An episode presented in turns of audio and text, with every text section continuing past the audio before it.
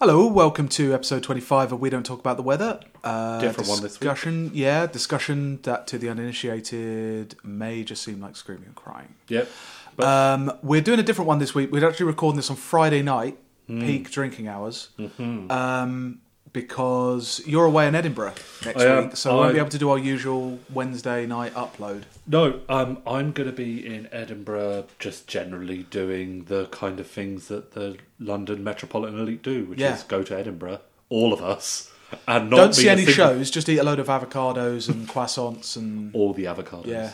Um, although I've, I've, I don't think I've ever eaten an avocado in Edinburgh. um, but yeah, I'm go- I'm off to Edinburgh with the family. It's our hol- our little holiday, our very fancy pants holiday. Um, I'm very excited. I'm going to see Simon Munnery.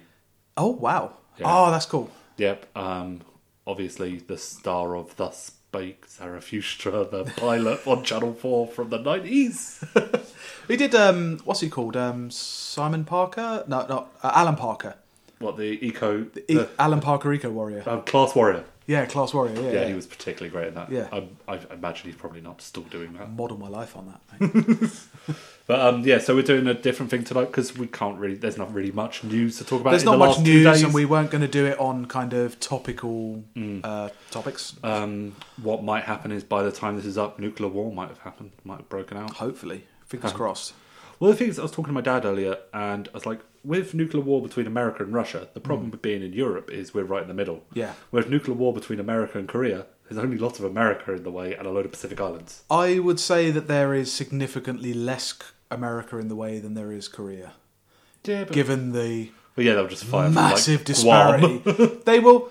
Here's the thing, right? They won't fire it at Guam because they can't. nope. Do you remember, like a couple of years ago, when North Korea was still kind of a a, couple joke? of months ago they were Uh, firing no, no, into the water. But like a couple of years ago, when they were doing the Taepodong missile, yeah, I know, um, and they were like plunging into the sea just after the after launch, and all the Yeah. papers were reporting, oh, it's a huge failure. And then a couple of months ago, it's like they fired a missile that got halfway over the Sea of Japan before it plunged into the sea. It's like they don't have the ability to do that thing. You say they do, but they don't. But yeah, um, so what we're going to do is we've got Adam's got a piece that he's been working on about Europe and the free market. Yeah. And before we get into that, though, just look at Remain news. Europe's last- very big in the news at the moment yeah, in the Remain, UK. Remain news in the last couple of days. First off, the launch of a new dating app. Yeah. Remain in Love, the dating app for the forty-eight percent. Oh God.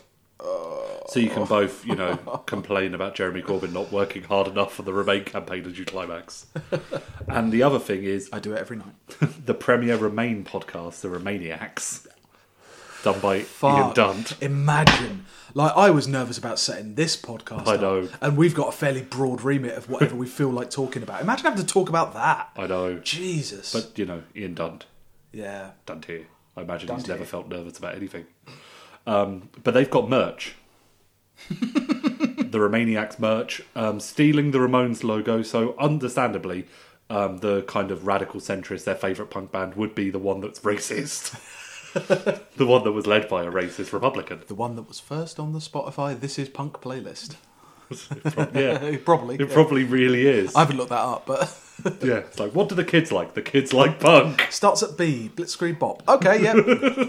I saw it on Shrek. Yeah, but yeah, so that that's Remain news. Yeah, I've been kind of thinking like there's not because it's weird because we know all of the like I think most people who pay attention to pod like politics and, and things like that they hmm. know a lot about the terrain on which American politics is fought. Hmm. So they know about like what states ban abortion and what's don't what don't. Yeah. They know about Black Lives Matter, you know, the death penalty, um, the terrain of Trump and, and all and all of that. But Europe's significantly closer, and most importantly, for the last 40 years, we've been part of it.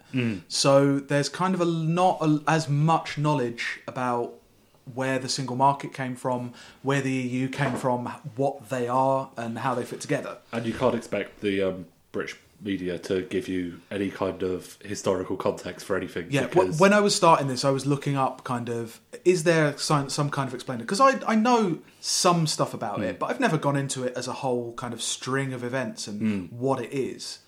And there's not a lot. Like they explain the institutions or they Hmm. explain the history, and they don't really kind of combine those. So that's what I've been trying to do over the last few Hmm. like, couple of months, really.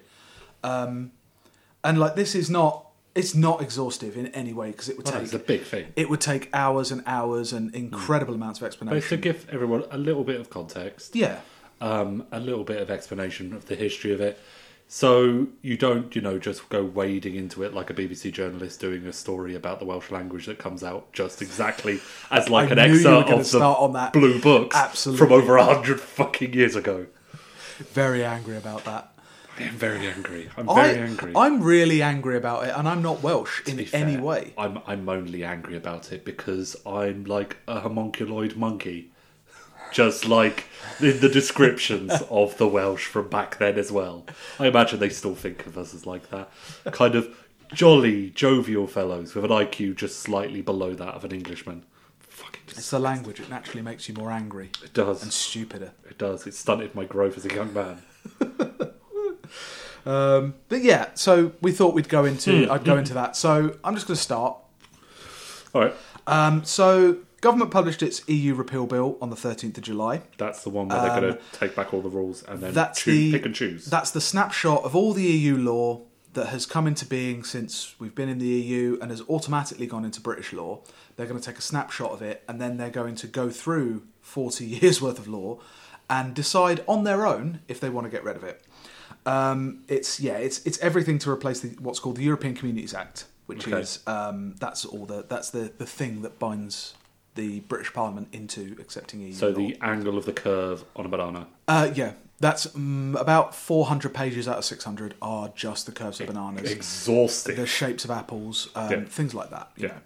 know. Um, so the EU is the UK's main trading forum. It contains about 500 million citizens, 20 million businesses. Eight out of the t- eight out of the UK's 10 main export markets are in the EU. UK exports to the EU account for about 51% of the UK's overall export of goods and services, worth about 200 billion. In comparison, the US accounts for about 13%. Um, single largest source of imports for the UK, and it's also the main source of foreign direct investment, with about 49% in total coming from other member states. Also, with it being our main source of imports, we are an importing country. Uh, yeah. Britain as the first industrial country, one of the things you have to do as an industrial country is you have to get people off the land and stop doing agriculture. So a lot of the food for the past 200, 250 years has been imported. Yeah, first from the colonies and now from Europe. Yeah, well, I mean, because some a lot from the Europe as well. Like it's it's understated, but yeah, definitely the colonies were a kind of source of of uh, things. It's why we have bananas. Bananas are not considered like a foreign fruit, like that. Um, was it the Dan Hannan? Uh, not Dan Hannan. James. Um, Bloodworth, uh, no, no. What's his name? Uh, the anti-climate change guy. Um. Delingpole. That's the one. So uh, it's why we consider bananas not foreign fruit, and but we consider dragon fruit. Bananas aren't a foreign fruit. There's um, a banana tree in, I think it's in Kensington Gardens. There is now. Um, yeah, but um, most bananas that we have are a clone of that one Yes, tree. absolutely, yeah. But they were cloned, exported. Yeah, I know, exactly. You know, just- it's an just- it's an imperial relationship. yeah, Yeah. You know, you can't grow a banana tree like in your garden in Mm. Berkshire. I do know someone who's doing that. Um, but kind of going back and looking into the kind of origins of it, um, to understand the class nature of the EU and the single market, it's necessary to consider its historical origins. Yeah. So there are a lot of different views about where the EU came from, what its momentum was, what it what its impetus was. Some people say, oh, it's been a socialist project from the start. It's a social democratic project. Some people will say, oh, it's bankers. It's a purely capitalist thing. It was the Germans. It was the French trying to protect their farms.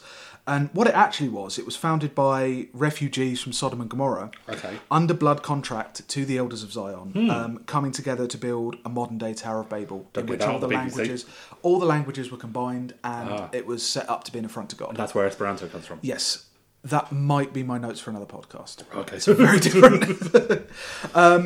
Well, obviously, because it makes sense, because the five points of the European star, yep. it's like Bazuzu, Yeah.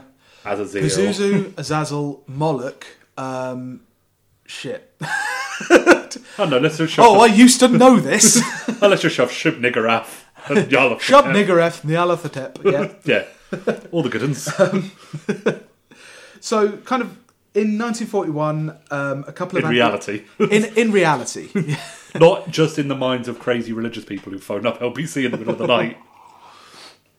In 1941, two anti fascist intellectuals, Ernesto Rossi and Altiero Spinelli, were placed under arrest on the Italian island of Ventotene, and there wrote a manifesto for the free and united for a free and united Europe against nationalism, for solidarity, cooperation, and respect for cultural plurality. pl- pl- plurality. Didn't Gramsci write while he was in prison? As well? Um, he did, yes. so Italians just yeah. Um, write, do all their political writings in prison. it's not it's not an entirely um, unknown thing. Like Yeah. it since the age of the European Enlightenment and the and European imperialism, intellectuals every now and again flirt with a kind of united European, like pan Europeanism. Sometimes it's based on race Um, or culture or kind of Christendom, something like that. Hobsbawm. Hobsbawm's very was very much in favour. Hobsbawm would be in favour of it. I mean, I imagine he would be in favour of it because he was a refugee from um, the Austro-Hungarian Empire in Germany. Yeah. Kind of lived through the Second World War. There, were, it was a common kind of feeling after Yeah. the Second World War that obviously all these nations had gone to war and had been at war so much over the kind of between the First World War and Second World War Well, that for so long, just look at our tapestries. Oh yeah, exactly. Um, that some kind of united Europe. It, you, it stems from, it stems from different places, either kind of a united industrial class proletariat consciousness, or you know, uni- like I say, united Christendom or united white people. All of that kind of stuff. It comes from a lot of places.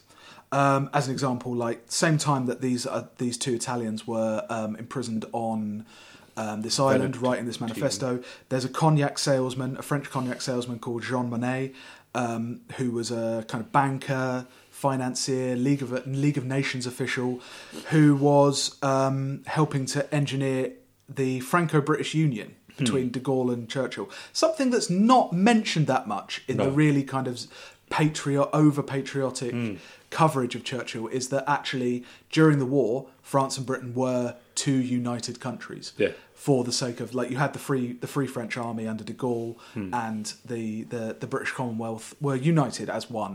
So something that right wingers conservatives don't tend to be too keen to emphasise that. Weird. Um, yeah, Churchill even announced. Um, uh, hard as it is to say now, I look forward to a United States of Europe in which the barriers between the nations will be greatly minimised and unrestricted travel will be possible. Again, coming at it from a kind of cultural race Yeah. perspective, as he was as he was wont to do. Yeah, well, Um, you know, I imagine. Um, so you know, you could travel all around Europe, and but you know, subjugating still the Irish. oh yeah, no, outside of Europe, anything was game. Yeah. you know, you could shoot at Germans in Tanganyika, but you shouldn't shoot at Germans That's just impolite to do across it. To the do Rhine. Across the Rhine. It. Yeah, Now, a lot of this has been taken by kind of the hardcore anti-EU right, um, who prefer the explanation that it was like a cabal of evil kind of left-wing socialists and intellectuals who's plotted together and influenced. It's the it's the Jewish conspiracy. yeah. again. It's you know, it's the the EU SSR. something that's bad is interior to the country or the, the polity that you're talking about and it influences it in bad directions Hmm. through not through martial vigor which is what they like but through kind of evil politics and subverting the natural order of things. They things. trick you with their big words rather than their big guns. Yeah, exactly. Yeah, um, they kind of treat it like a yeah, like a cabal that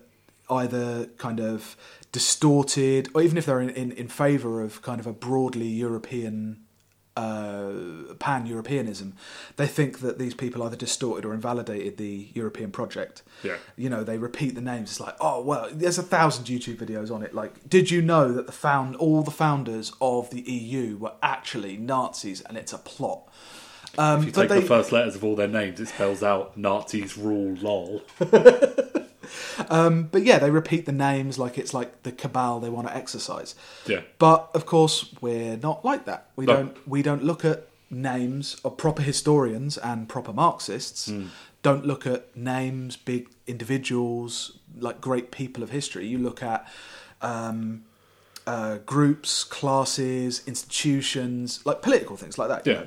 Um, but yeah, suffice it to say that at the end of World War II, there's this motley crew of kind of pre-war social democrats, technocrats, businessmen, liberal-minded communists, even um, who, out of a intellectual personal fear of the future for the European continent, um, were putting together various utopian plans about what it would be to have a united Europe. Yeah. Almost all of these plans mutated or changed in some way eventually to reflect the class interests of post war elites. Um, it's not that a European project of this kind was thought up in whole cloth by the European ruling class, but that out of the end of the war, end of the war, and competing ideas about what Europe would look like, this was one they could agree to, and didn't quite impinge on their national interests Yeah. quite as much as any of the others. Um, so up until now, the nation-state system had provided the national bourgeoisies with huge economic and social benefits through imperialism. Yeah. So you go to another country, you set up a system whereby their national um, bodies and governments are subordinated to your own, and you can influence their economies like that. So you get kind of all the primary goods you need, all the coal, um, steel. What we talked about in the last episode whatever. was setting up cash crops in each country. Yeah, absolutely. You know, you get your cotton in and whatever, and then you make it, and then you sell it on for a larger profit, Yeah. which brings in cash, which Yeah. allows you to further build your your particular sustain your particular class. Um, but the problem is with the First World War and Second World War, all of that kind of interclass competition had brought the continent to the brink of collapse. In addition, just after the war, you've got a very large militarized Soviet Union to contend with as an example of an alternative system. Um, for the first time since they the Europeans had started reaching out to other countries and conquering other peoples, you actually had an alternative system to the one that they had Yeah. brought into the brought into being that could actually compete with them and that they, they couldn't subvert They couldn't kind of militarily. militarily or or socially. You Yeah. know, and they had a lot of people in their own countries who were looking to the Soviet Union as a Hmm. kind of that's that's kind of the thing we want to do. Yeah. And of course, they were like financially ruined. I mean, you look at Western Europe now and you think, oh well, you know, Western Europe, America, they're part of the big countries of the world. Hmm. They're the economically most powerful ones. But after the war, it wouldn't necessarily have been like that. Like since the war, I think the Western European economy grew about four percent annually, but it wasn't always the case. Hmm. Between 1913 and 1950, Western European com- economies had grown at an average of just 0.8 percent per annum. Um, and only slightly higher between 1870 and, eight, and 1913 um, they had the industrial revolution had not brought the kind of growth that they would have expected. No. Um, despite what the kind of EU's biggest fans and their harshest critics saying about it wasn't about transforming the soul of Europe; it was about ensuring competitiveness to replace the imperial markets that they were Yeah. about to lose. Um, these kind of plans, they the electorates weren't. I mean, they were de- nom, uh, there were a lot of nominally democratic countries. You know, the UK and France were certainly, and Germany after the war were democratic countries. But Yeah, Germany was. people, the populaces weren't consulted on this idea, which is you know one part where I kind of agree with the anti-EU um, people. They weren't consulted, but I don't think it's I don't think it's exceptional or intentional that it was like that. It was just like it was the traditional style that politics had been Yeah, done. It's too big a thing to discuss with people. to discuss with people. Yeah, especially after a war in which they, you know, spent all of their blood and treasure, mm. and people, had, many, many people had died fighting those same people. Yeah. You know,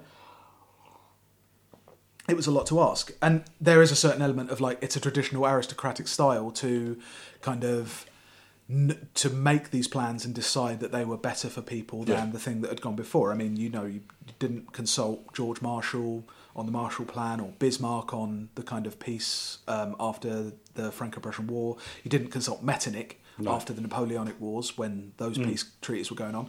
They were continuing a, tradition, I think. Yeah. Um, So like the like the point of it wasn't to like make everyone pan Mm. European loveliness.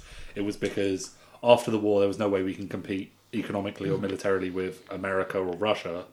Yeah, So we have to band together because we, all we have is corpses and mud. You've got to look at like the idea that was going around, which was Europe should never go to war again, Yes. that another war should never happen, and at the same time, that also being in the interests of um, ruling elites in Europe, because you can have the idea, but without the um, actual class interests, it's never going to happen. You know.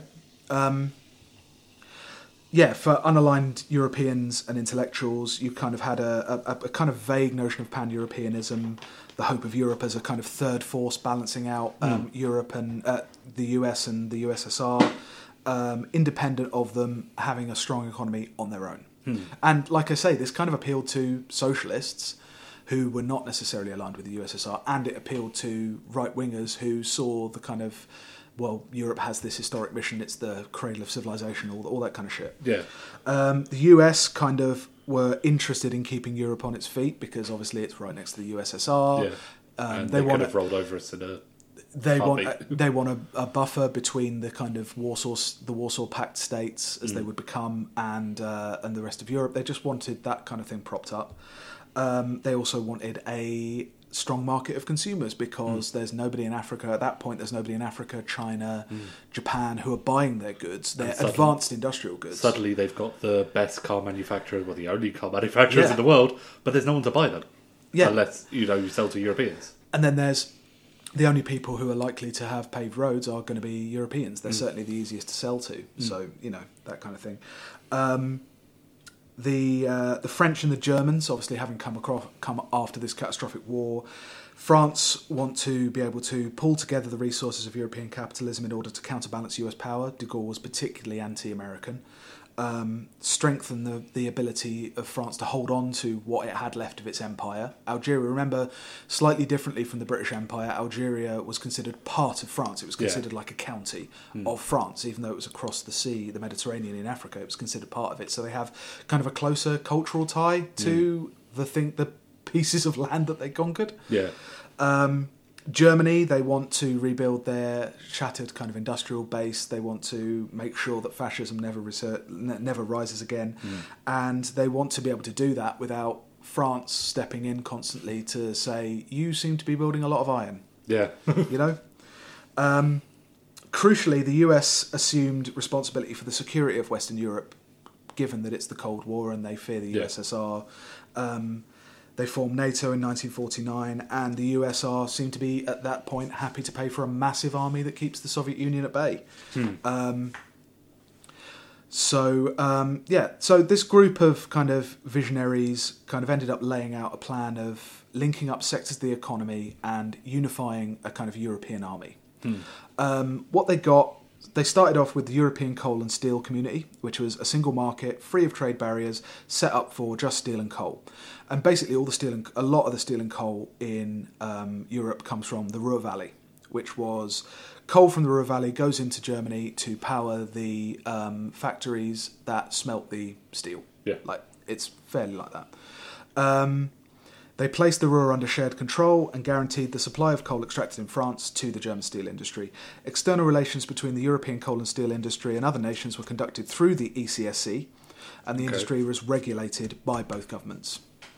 Um, because fundamentally it was about ensuring economic growth without stepping on any of their neighbours' toes, um, coal and steel were not exactly um, growth sectors in the 20th century. No. By the 20th century, we pretty much, you can pretty much extract all of the value you can out of coal. Yeah. It's not quite as, you know, important as oil, Yeah. which is coming into the economy at that point.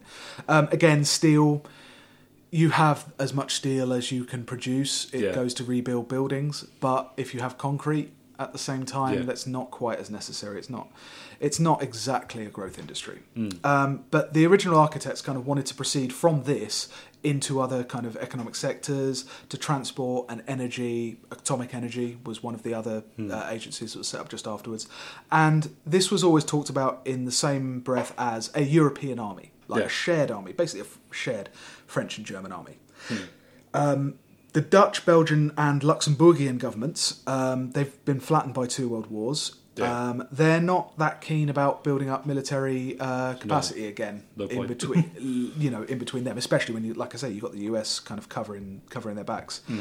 Um, um, with the US and USSR holding overwhelming military superiority, a battered elite and populace and declining empires, resurgent fascism was a proper Yeah. Um, as far as liberals were concerned, it was the privations that came from ha- not having a good, strong economy that led to Nazism, and that would be their best defense against the Soviet Union. It's a thing that bribing their populaces. One of the things is people seem to forget. It's like the 40, the like late forties and early fifties. There were still lots of fascists around. Oh yeah, huge. Even um, even after the war, yeah, it's like. Vidal Sassoon after the war Hmm. in London. He was cutting up fascists. Yeah, I mean, even even aside from Germany, I mean France, Britain, you were talking about a social movement that didn't just come from nowhere. It wasn't some kind of disease. It came from the privations of the of the Great Recession and Mm. or the Great Depression and all that kind of stuff.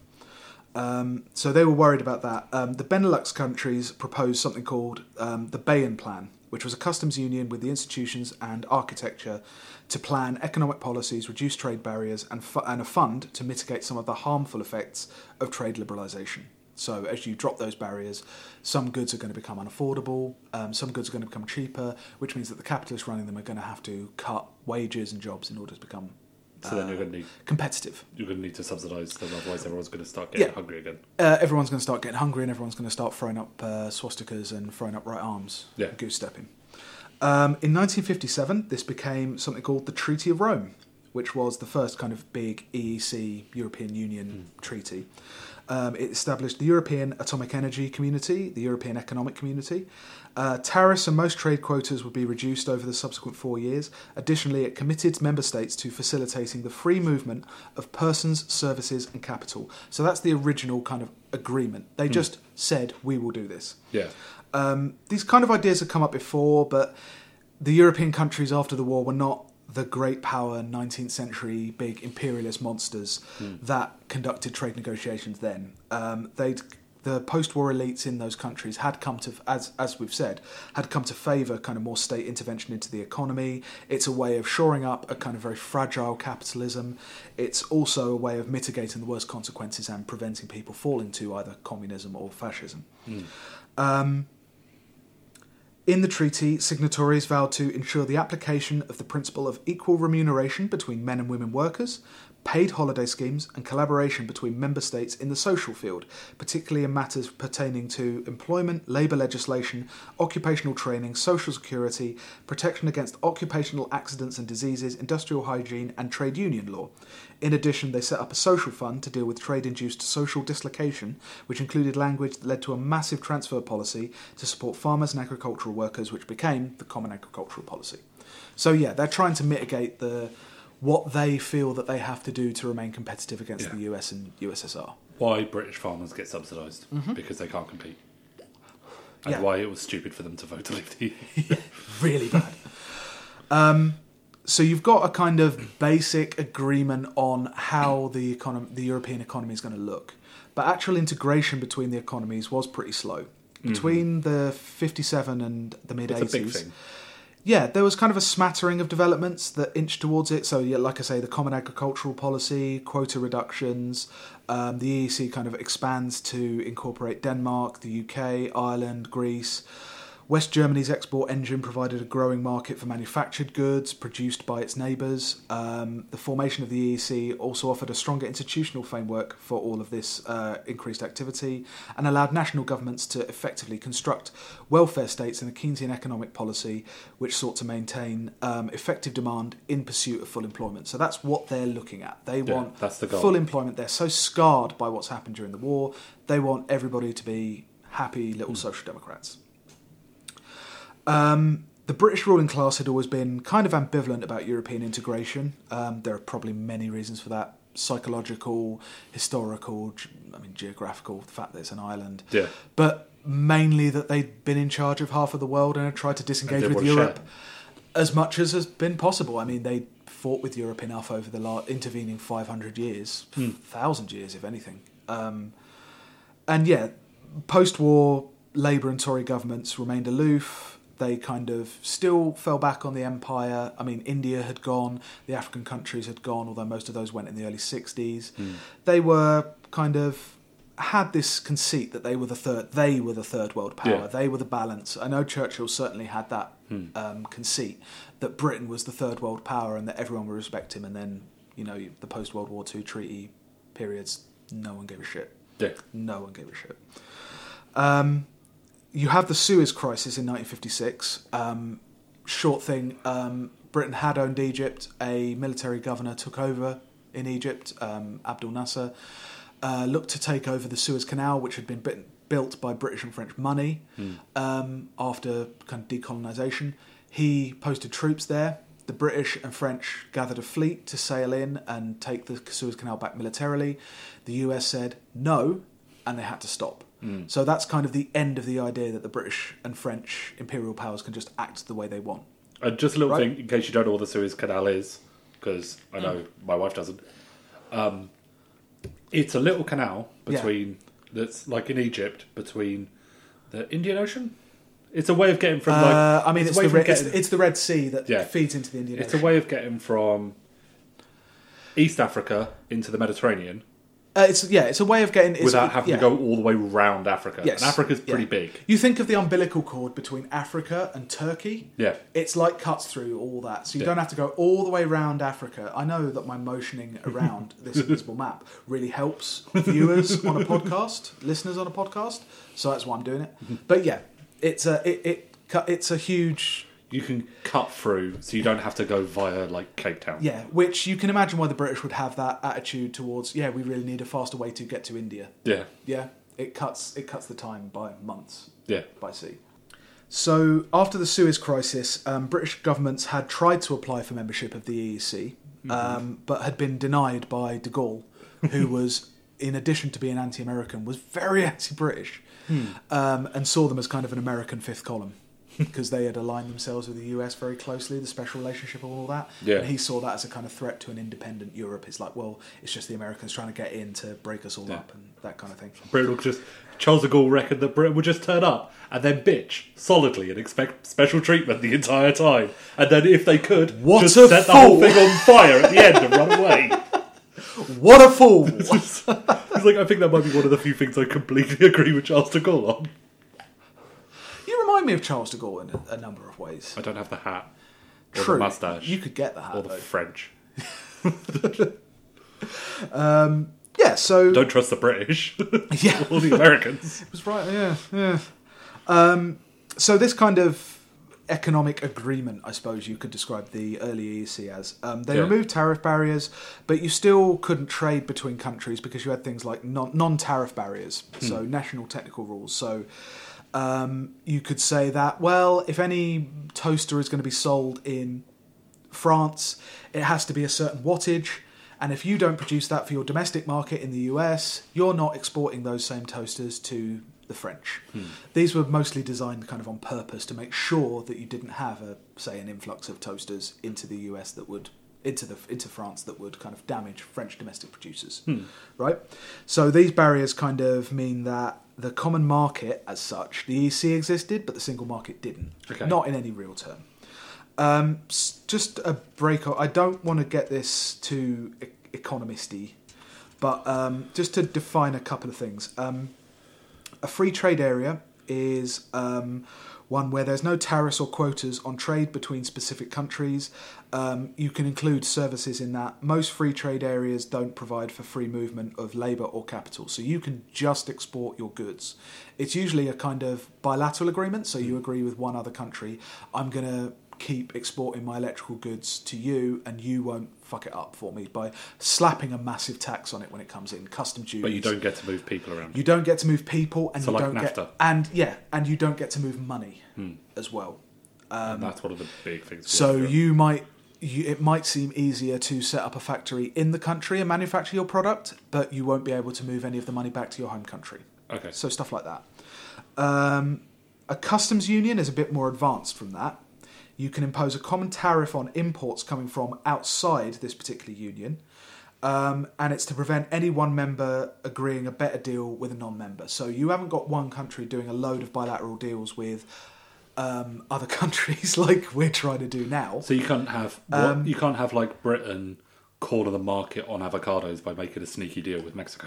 Absolutely, yeah, that's exactly what it is. Yeah, you can't have one member, um, kind of. Well, I've got an agreement with all of my neighbouring countries, but uh, France really needs avocados, so I'm going to go to buy a load in Kenya. do Kenyans grow avocados? Um, I think they do grow in East Africa. Yeah. I think they do. So you couldn't do another deal with somebody outside the customs union and then go, well, I've got these at a much cheaper price. Well, we had to stop buying New Zealand lamb when we joined up. Um, Yes, yes, yeah, yeah. Well, we had to stop trading with the Commonwealth separately. Um, so buying and selling across those borders within the customs union is a lot easier, um, since businesses know that if their products meet standards in one area, that they can also be sold elsewhere. So there's a kind of harmonisation that goes on there. So you say, okay, if I've got a particular wattage, again, return to toasters. If I've got a particular wattage that the toaster that I produce, I know that I can go to all of the other countries in my customs not union and they'll allow it in because Yeah. it will be perfect for what they need it for, you know. And they won't be able to put up any fake barriers like it's got to have three, uh, like Pins. pins, yeah, Yeah. like that. Well, I mean, like, well, you know, like a toaster that has like three can get three slices of bread in. What kind of monstrous toaster would have three? Yeah, exactly. But that's the kind of thing that they would they would um put up. Although I saw you can get a one slice toaster in um, in John Lewis. God, imagine being the person buying that. Is there like a klaxon that goes off that says "Lonely Man"? You could also buy toasters specifically for the size of Warburton's bread. Now that actually like- that actually kind of would be useful. My girlfriend loves the Warburton's toasty uh, bread. She will not eat anything It's else. too tall. It's tall, but it's very very small. But yeah, the, yeah, the lonely toaster. Yeah. Um, so then you've got the third type, which is what eventually comes in, which is a single market. Okay. As well as tariffs and quotas, it removes various other barriers to trade. So member countries agree to harmonise product standards on like booze strength, um, fuel efficiency in cars. Um, they use they do that across their markets. Otherwise, that could be used to restrict trade. Again, what we were saying before. Um, there's one example of in the 70s there was something called the Cassis de Dijon case, which is a blackcurrant liqueur that you pair with um, champagne or sparkling wine. Has an alcoholic content of about 15 to 20 percent, and West German legislation required fruit liqueurs to have an alcohol of alcohol limit of uh, at least 25% if you were going to sell it as a fruit liqueur. Because the idea was that if it was fruity it was appealing to kids. But if it was too strong it wouldn't appeal to kids. Like that was the rule. Well, you know, kids like to maintain a buzz. yep. They don't just like to get smashed like an kids are very sensible when it comes to booze i find um, Well, it's, you know, it's why they drink Mad Dog 2020. yeah but like clearly this was i mean okay it was probably engineered for something like schnapps and to prevent underage drinking Yeah. but ultimately it was kind of one of those finicky little barriers that stopped the french exporting their liqueurs to to germany Yeah. there was actually a court case um, the company took the west german government to court um, and the court ruled in the company's favour they used that ruling, that specific ruling, to then free up all of the other kind of laws, national laws that prevented products of any kind going to um, other countries. That's like weirdly enough, that's like the thing that they depended on until like 1997 or something like that. That one ruling. You know how in Yeah. courts they refer to the judgment of Yeah, yeah. you know whatever. That was the one that they used. Um, but I mean, other than that, there wasn't like much. There wasn't really much im- impetus towards a proper codified single market until the eighties. Um, then across the vista of history came a great hero, Okay. striding across national boundaries as if they made nothing, Yeah. committed to a pan-European, single continent ideal, Nick Clegg. a future of croissants, Nick Clegg. schnapps, and gesturing wildly with your hands. All the things that Europeans love. That hero Yep. was not Nick Clegg. It was Margaret Thatcher. That makes Of sense. all the things you know about Margaret Thatcher, European Union hero, founding hero, is not one you necessarily think of. Not really. No. Um, so, like most things, um, Thatcher was suspicious and nationalistic when it came to Europe. No shit. She used uncompromising and provocative rhetoric regarding European integra- integration. She wanted rebates on British contributions to the EEC, which she got in 1984 by shouting loudly, I want my money back over our garden fence. Um, she wanted increased neoliberal cuts by hollering, We have not successfully rolled back the frontiers of the state in Britain just to see them reimposed at a European level. And she said no to an increase in federalism. She just said no, no, no over and over again in a speech. I'm, I'm not making those quotes up. Those are things that you know she said. Um, so her idea was she sent a successful businessman and former member of her own cabinet, Lord Cock, Lord Cockfield. That's right. That's a great. Um.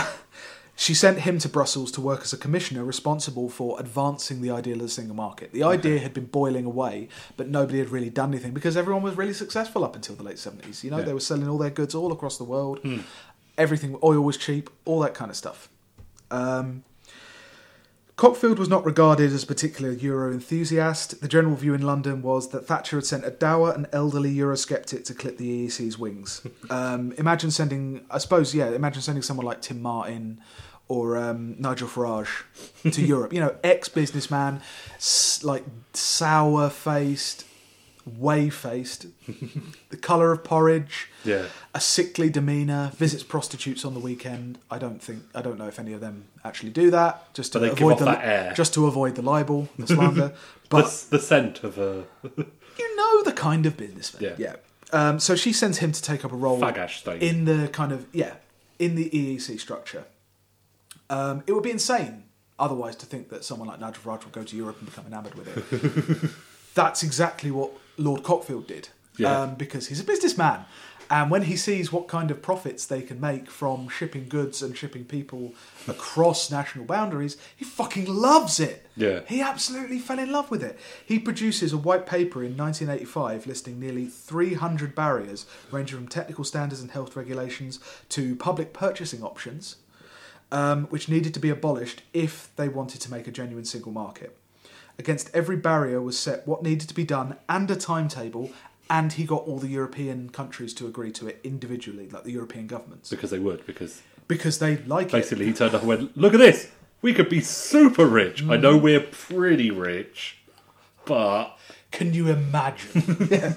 Um, you'd be technically correct in thinking that this is what free mar- noted free market enthusiast Margaret Thatcher wanted. Yeah. But of course, she came to free market economics late. Um, she Yeah. actually didn't know really what neoliberalism was when it was codified by like Friedman and Hayek and all that kind of thing. Hmm. She didn't really. I don't think she ever really understood it. She saw it as a kind of national club to beat her enemies with, like domestically. with, Yeah. you know. Um, and she was always a probably a hyper patriotic, hyper nationalist politician before she was a free market politician. yeah, Um, and this time, the nationalist kind of devils on her shoulder were they were the ones whispering into her ear. Um, she was furious with Cockfield. She had to agree to a legally binding treaty, an intergovernmental conference to draw up plans for the single market, and even had to agree to the principle of monetary cooperation, which meant uh, freeing up the exchange rate mechanism and um, eventually a single currency. She set that she started the ball she rolling. started the ball rolling by saying, yes, the British government agreed to this. You wouldn't think it, would you? Um, yeah, she clashed with Cockfield quite quite harshly. Um, shortly after the publication of the white paper, Cockfield explained that the harmonisation of indirect taxation was deliberately specified in the Treaty of Rome. There followed this dialogue recounted in his book, The European Union Creating the Single Market. Thatcher, it was not. Cockfield, it was. Thatcher, it was not. Cockfield, it was. a private secretary was then asked to fetch a copy of the treaty. Cockfield asked him to read out Article 99. The Commission shall present proposals for the harmonisation of indirect taxes. Thatcher was silent. After his first four years, she sacked him. Cockfield was bitterly disappointed but made no complaint. so, yeah, Thatcher was a central architect of what became the Single European Act, passed in 1986. That was the first big change to the Treaty of Rome. Yeah. So now you've got a principle of they're going to form a single market, hmm. right? So with this new single market, it's also adapting to changing circumstances outside the EU. So you've got the all the empire has all the empires have pretty much gone. Um, you have kind of the arrangements as we detailed a couple of episodes ago between like France and their African colonies, Britain and its African colonies. It still invests a huge amount in like mineral extraction and things like that. But also increasingly, these companies are becoming international. They're not like taking diamonds from um, African mines and selling them in Britain, and then the British are putting a customs duty on them. They're selling them on the international market, which Yeah. the single market fits in this quite well. It's globalization. You may have heard of it. Um, investment, production, and consumption across global lines, but also kind of hovering above global lines. It never settles in one place. This is the beginning of, of that kind of thing in Europe. Um, it's facilitated by a service elite, uh, a governmental elite, and enabled by the dropping of national barriers to capital and products. Allowing investment to flow globally to wherever had the most competitive wages, the best operating environment for capital, was vital to eroding the power of organised labour and started reordering the old and new member governments into cores and peripheries. Um, so we ended up leading to the treaties in Maastricht in 1992, moved on to monetary union, um, the commitment to a single currency, the Amsterdam, Nice, and Lisbon treaties consolidated and kind of outlined the EU's governmental framework. That brings us up into the 90s. So that brings us up to kind of modern day. Um, the single market guaranteed freedom of goods, services, labour, and capital. As part of belonging to this system, member states got access to and the ability to influence the procedures by which the governing principles and its laws were made. Um, they contributed to mem- members to the European Commission. Their MEPs sit in the European Parliament, and their governments are represented on the European Council, the Council of Europe, as it was called.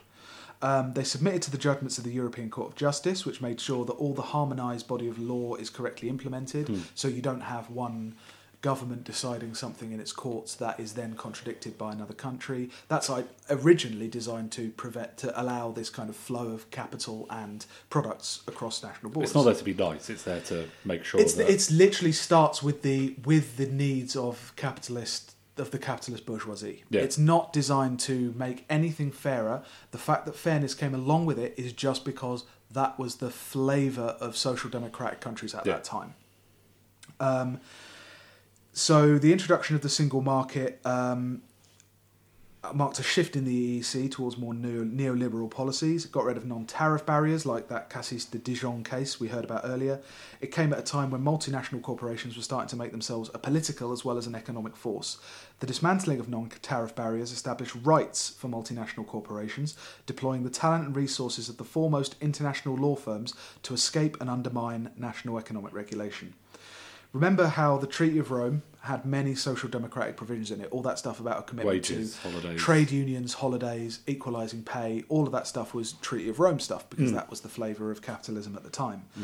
Um, Labour, the Labour movement was strong at that point Yeah, because they were scared of the post-war Soviet consensus, Union, kind of post-war consensus, welfare states. Yeah, But we're in a different time then, now. um, trade unions were directly inserted back then into decision making forums alongside government bureaucrats and business representatives. Working class people could hold governments to account through democratic practices accessed much more freely than hmm. they would eventually be. There were some mechanisms to keep capitalism line on a national level. Yeah. More or less, like you can't overstate the case. You can't say that the working class have ever been in a position of power, No. but this was certainly in those countries the most power that the working class had ever wielded yeah. certainly. Um, this all began to change in the 70s and 80s. Um, the boom that had fueled the ability to fund social democratic welfare states ended. Following the oil shock of 74 and the associated crises, capitalists looked to cut wages and jobs to ensure their bottom line. As the social compact, the, the welfare state, was eroded on a national scale, the evolving EEC could now be shaped directly not only by neoliberals in national governments, but in the European Commission itself, because it's got its own elected body, it's now subject to the same kind of pressures that any national government is. Um, the new single market meant that it wasn't just easier to physically move. It was easy. Not only was it easier to physically move if the economic or political conditions around your intended des- intended destination changed, it would actually be illegal for you to suffer a loss Yeah. if you moved into a territory and then the conditions changed that meant your bottom line was affected, your profit was affected. So that's like why it looks like as soon as we leave Europe, the government's going to get sued. massively. Yeah. Say you're a Chinese firm wanting to invest in a healthcare business in Britain. Yeah. If the British government decided to abolish private contracts in the NHS, the company could sue for commercial damages because the free because of the principle of free movement in Hmm. goods and services. Um, this is actually built into a lot of different treaties, um, even the kind of bilateral ones that we mentioned in Hmm. the in the beginning. But this is enshrined in the EU. This is a core part of what the single market. One of the reasons why leftists, in gen, like where a lot of the anti-EU stuff it's for leftists, one of it's one of the key kind of yeah left wing Yeah. anti-EU. I want to things, like- nationalise my trains. I can't nationalise my Yeah. trains because I'm going to be sued for nationalising my choo-choos. yeah, and no government has ever had the kind of courage to fight those kind of Yeah. legal battles. They would rather avoid them. Hmm. Um, so, I mean, none of this really affects how you feel about the EU on its own. It just helps to kind of broaden what we actually talk about when we talk about being anti-EU. Yeah. We're not anti-EU because we have a problem with like cosmopolitanism or the idea of other countries of experiencing other countries, Hmm. but because it's not it's not the their otherness that actually is at the core of the EU. No. The core of the EU is not a cultural melting pot of nations. The core of the EU is a capitalist force to undermine, um, to, to do capitalist business, basic, business basic, Yeah. basically, to facilitate a particular capitalist class which was, you know, instrumental in its founding and, you know, that kind of thing. Um, yeah, what fashioned the current EU was broad movements within the capitalist ruling class. The original kind of cabal of European utopians envisioned a roughly social, social democratic federal state made up of regions, but they were operating under post war assumptions of Keynesianism, welfare states, and things like that. The EU is only the shape it is because of its its relationship to capitalism and its relationship to the capitalist ruling classes in each national government. Yeah. They've voted for this. Hmm. It's one of the things that they don't really get. Like the EU now has its own momentum, has its own kind of independent government that feels that they are more European than of one particular country, Yeah. one particular polity. Um, this wasn't always the case. The Council of Europe, which was the s a re- before the Treaty of Maastricht, I think, um, the thing that proposed EU law was the Council of Europe, which is the head of government of every EU country. So it's like for na- now, it would be May, Merkel, Macron, all that lot. Like they're the ones who decide what EU law gets put f- before the Parliament. The Parliament just votes on it Yeah. they're not the one you know they're the ones who actually think it up um, so yeah on the on the inside the eu looks like a state now by now um, looks like a state um, has its yeah, EU Commission, which is like its second chamber. It has a parliament. It has the Court of Justice. It has the central bank. They all look as if they belong in kind of a state apparatus. Yeah. Um, the Court of Justice, European Court of Justice, ruled as early as 1964 that European law overrides national law, which was eventually put into practice by the time of the Single European Act. Um, decisive legislative power, as we mentioned, is vested in the Council of Ministers, which is composed of national governments and policies decided um, at the European Council, the Council of Europe, as we say. Um, these are neoliberal instruments by now of governmental control on behalf of an increasingly international ruling class, not by some long-term plan of some like diabolical cabal of, you know, Marxists and Cultural Marxists. cultural Marxists and yeah, race race traitors or whatever. Yeah. Um, so what we're left with now, as part of its recovery from World War II, Germany as well as the Netherlands and Austria developed a very very aggressive export policy while this is all going on. Yeah. So they need to climb out of the the wreckage of World War II. Yep. They need to start producing things and selling things. Um, it increased its exports, particularly in the EU and the Eurozone, by re- reducing workers' wages. There's something like, um, I think it was something like 37% of German workers are on a wage that's less than £10 an hour. Jesus. Like, it's a huge amount. You would not think it of all the propaganda that comes out of Germany, you think of well paid workers, strong Yeah. unions, the kind of good old social democratic stuff. They are very, very But underpaid. like our friend who used to work in Germany, they had like Yeah. Workers' councils. Mm-hmm. They have that, but in increasing places, it's it's the same stuff that you get here, which is low wages and um, bad working conditions. You know, so they're able to um, reduce workers' wages, which means that the price of their products can drop and you can make more profit. Um, so its competitiveness increases compared with its EU partners, particularly countries such as Greece, Spain, Portugal, uh, Romania, Bulgaria, and Hungary, when they weren't part of the EU, um, were other particular markets that it exported to. Okay. Um, those other countries have, by then, have a trade deficit. This is after, obviously, the the Soviet Union's fallen and those Yeah. countries are open to trade. Um, the ideology of the time means that they're desperate to kind of become integrated with the capitalist system, Yeah. so they'll just accept. They don't want those horrible Russian cars. They want. yeah, fancy they want German like cars. fancy uh, Messerschmitts. fancy Messerschmitts riding all over the Hungarian countryside. um, so they're importing a load of stuff, Yeah. and they're not able to export because their industrial base is in the ground because it's been bought out and it's been They don't um, have sold Fanta, off. They don't have Fanta factories. Uh, yeah, exactly. Um, so these, if they've got these trade deficits, Hmm. they either get made up by um, foreign investment, which is another country, a co- co- com- another country's company coming in and investing money and actually putting money into a factory, which then provides jobs and provides a tax base in order for the government to kind of equalise this trade deficit. It then exports goods. That's the theory. Uh, that's the capitalist theory of how things should work.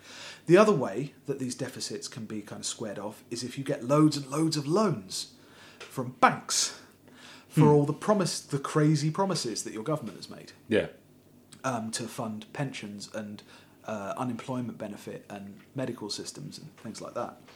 Um, there's a kind of common myth that this is all in the purview of the government. That if the government didn't promise those unemployment benefits and sickness and sickness benefits and Yeah. healthcare systems, that somehow it would be easier. But actually, for trade deficits, it doesn't really matter whether it's a public or a private one. It all it all goes into the same kind of Well, it's all in the same pot. it's all it's all kind of in the same in the same pot. Yeah. It's not any better or worse if it's a public or private deficit.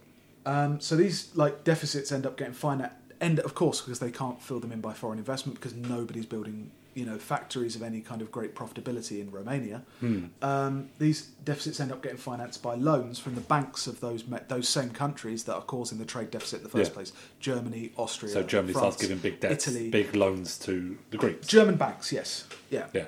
Um, yeah, they can't make their money back because any corporations that do invest in the company with their new free trade and neoliberalized economies, the corporations operating across the borders, again, remember, single market and all that, all of these corporations operating across borders take their profits out of the country and take it back to their head office, whether it's in Luxembourg or, or wherever it happens to be. So that money isn't getting spent in the country No. that the products are actually being produced in.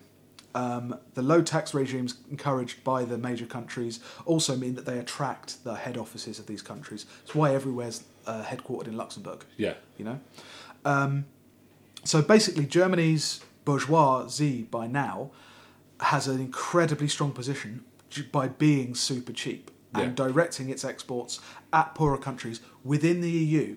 They haven't. They do export um, in a to to other countries, but they have a, a special advantage when they're exporting to other countries of the EU because those countries can't stop their their products coming in. If hmm. they're super cheap and you've got a toilet paper factory in Germany and a toilet paper factory in Romania, the Germans are that strong economically that they can just make their toilet paper super fucking cheap. Hmm. And that doesn't matter whether it's like a prison buying it for its um, a Romanian prison, say, hmm. buying it for its inmates, or a company importing German toilet paper in order to sell it in a shop. Yeah. Like they can't like those deficits are the same thing. Yeah, they're still there. It still represents a capital outflow from the country, money going Yeah, out. like um, I, I'm sure I've read stuff about that's kind of why the poorer parts of America are, are the, still the same poor parts as they were after the Civil War Uh, yes, because yeah, they were treated because the same they, way. they buy things they still need those same things Hmm. but they haven't got the industrial capacity to produce them for themselves but they have a kind of what i mean in capitalist theory it's division of labor where supposedly you most efficient you build you make the thing in the place where it's able to make it most efficiently and you make that one thing you Yeah. know um, in theory that means every area should have its own thing that it makes and exports but of course the world's not like that it's no, No. good making steel in a place that doesn't have any coal Yeah, you know or making any industrial product in a place that doesn't have a history of industrialization yeah. You It's can't like to in the build middle up of factories out of nowhere. Yeah, Um, so ultimately, it means that these smaller countries aren't able to compete with the larger countries. yep. Uh, the companies of the private sectors have contracted debts with the ba- uh, of the private sectors of these smaller countries have contracted debts with the banks of the larger countries, um, and whenever the time comes in to call these debts, and you have a debt crisis like you had in um, uh, Greece, the agents that then administer that debt, if the government is not able to pay, are the same people who caused the debt in the first place. Yeah. They are the, in this case, they're the agents of German banks. Hmm. Um, so yeah, it's a fully kind of And it's a thing that you can't really get out of. no, you cannot You're get out trapped of in it. this Yeah. downward spiral. Um, the addition of the European Central Bank as well means that you cannot affect your currency in a way that will make it easier for you to pay your debts. Yeah, you can't euros, devalue it. which has been a, um, a tactic of governments Hmm. in part in the past when they've had their own their own currency. Hmm. Um, but yeah, like these these countries will like these banks in Germany will like yank up the interest rates Yeah. on these loans. So um, Germany, France, and Austria, for instance, borrow about two percent, lend to countries like Greece at five point two percent, so that Greece can then cover their debt obligations. Hmm. This is really, really profitable for those German, French, and Austrian banks. Yep. And the money lent to Greece by the banks that they are obliged to use by the EU, they they have to use those banks, Hmm. Um, is paid back to other private banks in the same core in the, Yeah. s- in the same major countries at interest rates of like ten percent. So Hmm. somebody somewhere is making huge amounts of capital off what are very very serious like national crises, Yeah. as we saw in in Greece Yeah. Um, and all of this, all of this kind of debt that comes out and the austerity that comes in, the saying you've got to tighten your belts, you can't afford to pay the same kind of benefits that you did before, you can't afford to play, pay unemployment benefits and things like that. The things, the agents, the actual people who administer this on the ground are those, as I say, those same bank personnel. They're the they're the neoliberal experts Yeah. the ones who move from say being head of mergers and acquisitions at Deutsche Bank and move into a position at the European Central Bank or with the European Parliament, and they're the ones who are sent out, the technocrats. Yeah. That's who we mean by by technocrats. Um, kind of sounds like a conspiracy theory, except that it's imperialism. Yeah. It's just it's just straight old empire. It's it's but yes, instead of it being, you know, we subjugated them with guns, with guns.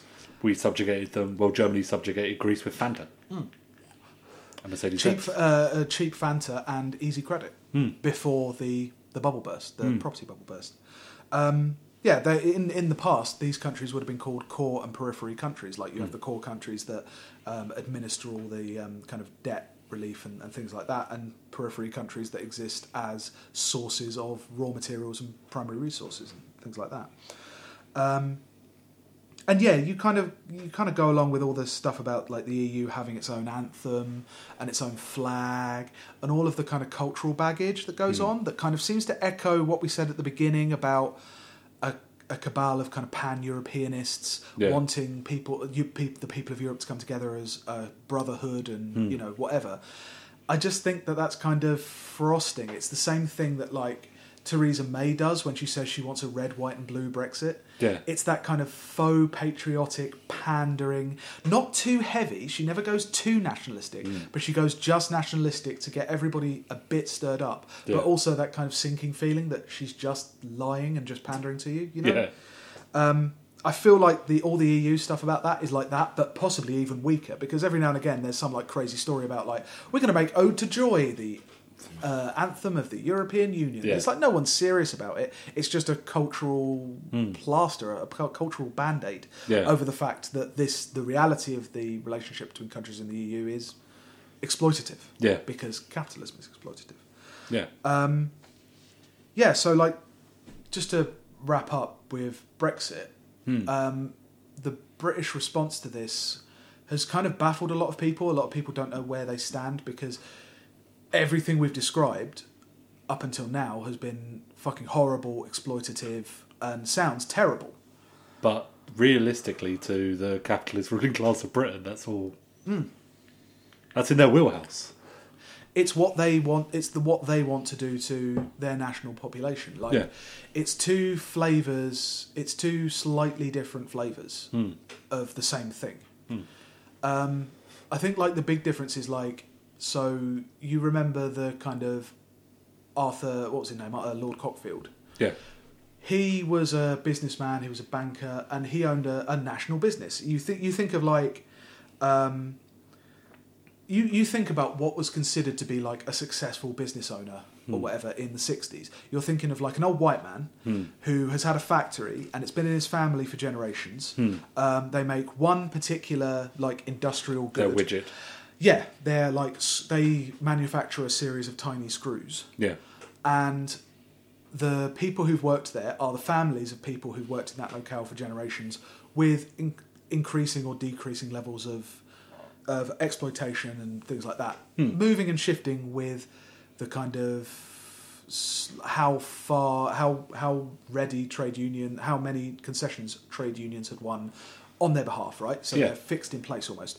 So you then think of a success what would be considered a successful businessman in the 80s and you've got like a manager a high up manager in an international conglomerate that might not even make anything. Yeah. they might just transfer services. If they're in a like a, a financial services job they might not ever deal with anything. They might not ever need to deal with people. They're just dealing with numbers which is kind of what you end up with the with the EU you know? Yeah. uh, it's kind of what you end up with Brexit that a lot of the prominent Brexiteers, like I mean t- uh, Tim uh, Tim Martin, uh, Nigel Farage to a certain extent represents that the kind of old-fashioned businessman. It's the the tendency he's appealing to. Hmm. He's appealing to national business owners, small business owners, Yeah.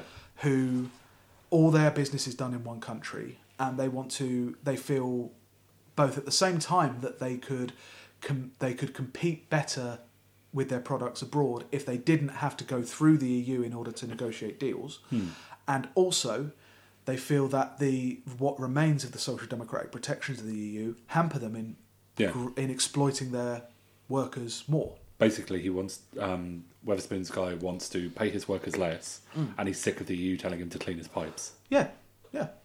And we'll see what happens after Brexit when your pipe is really cloudy, gives you the shits, and it's given to you by a person who doesn't can't afford to buy shoes. It helps if you think of it as it's two shards of the ruling class with two different visions, two different yet ultimately exploitative visions of capitalism. Yeah. Um, obviously, there's been a lot in that that I couldn't, I just couldn't wade through it. I, my first draft of like my thoughts on the EU was like fucking five to seven thousand words. It was fucking ridiculous yeah, it's way too huge a topic, but that's kind of like how I've tried to explain how maybe how give you a starting point to how you should feel about the EU and Brexit. and the conclusion is back off Brussels, leave our bananas alone. Uh, yeah, straight bananas all the way. Wait, no, hang on. Straight, square bananas. I want square- square, bananas. square bananas, square They- melons. Stackable bananas. I want a stackable More efficient that way. It is incredibly efficient. but yeah, that's. I hope we have elucidated you. Yeah, hope that's like helps you helps you out. I mean, obviously, look that if people want to respond to on Twitter that I've missed something out, like I absolutely have. Yeah, definitely, yeah, definitely. yeah. Um, anything you think about, just let me know, and like maybe we'll cover it in another episode. Maybe. Um, and Sick in of next episode, I'll probably come back saying, "Do you know what's really nice? Edinburgh." Um, or the weather will be really shitty, like it's saying is, and I'll come back and I'll say, "Do you know what's really depressing? Scotland." We could probably Scotland do a horrible. huge cultural Marxism segment. I could probably come back Just on a, Edinburgh. with a lot of things about Yeah. what I saw, and I can tell you exactly who the BBC or Channel Four are going to be giving series to, because it will probably be. I'm just going to go on out on a limb here. It will be a, six part series given to a young rich girl who's Yep. just done her first one hour long play, and then the TV series will come out, and people will be flabbergasted that. It feels like one hour's worth of information smeared over six episodes, like Fleabag. That's an incredible prediction. Incredibly accurate. one. It's not my first radio. Oh, the travails of the petit bourgeois. Not Petty bourgeois. My wife is. I'm just like a leech. Riding her coattails to my fancy falafel stand in Edinburgh. The lumpen husband. Yeah. Just go along with it. That's about right, actually. All right, yeah. Um, so yeah, that's that's the end of this episode. Um, as usual, you can subscribe to us on iTunes. Um, follow us at wdtatw underscore podcast, um, and you can follow me at bm bergamo or follow Hugh at Tanner Smashing. Leave us a review, as I said. If you've got any questions, thoughts, suggestions, anything like that, let us know by any of those means. Okay. Yeah. All right. Cheers. Bye. I love my country, indeed I do. But that war has made me blue. I like fighting, that's my name. But fighting am the least about the fighting game. When Mr. Hoover said to cut my dinner down, I never even hesitate, I never frown. I cut my sugar, I cut my coal, but now they just deep in my soul. I've got the blues, I've got the blues, I've got the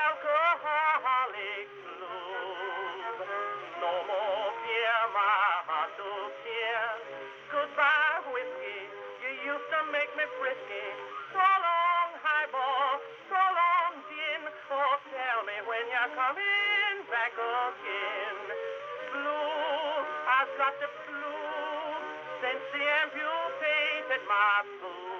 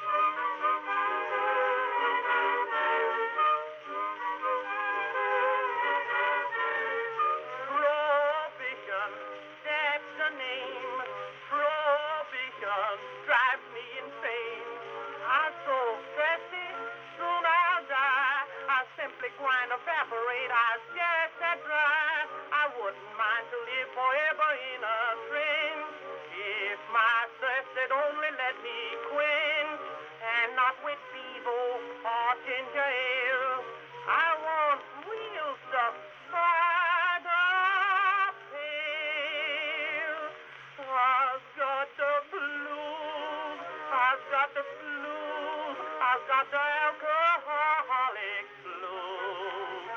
No more beer, my heart don't care. Goodbye, whiskey, you used to make me frisky.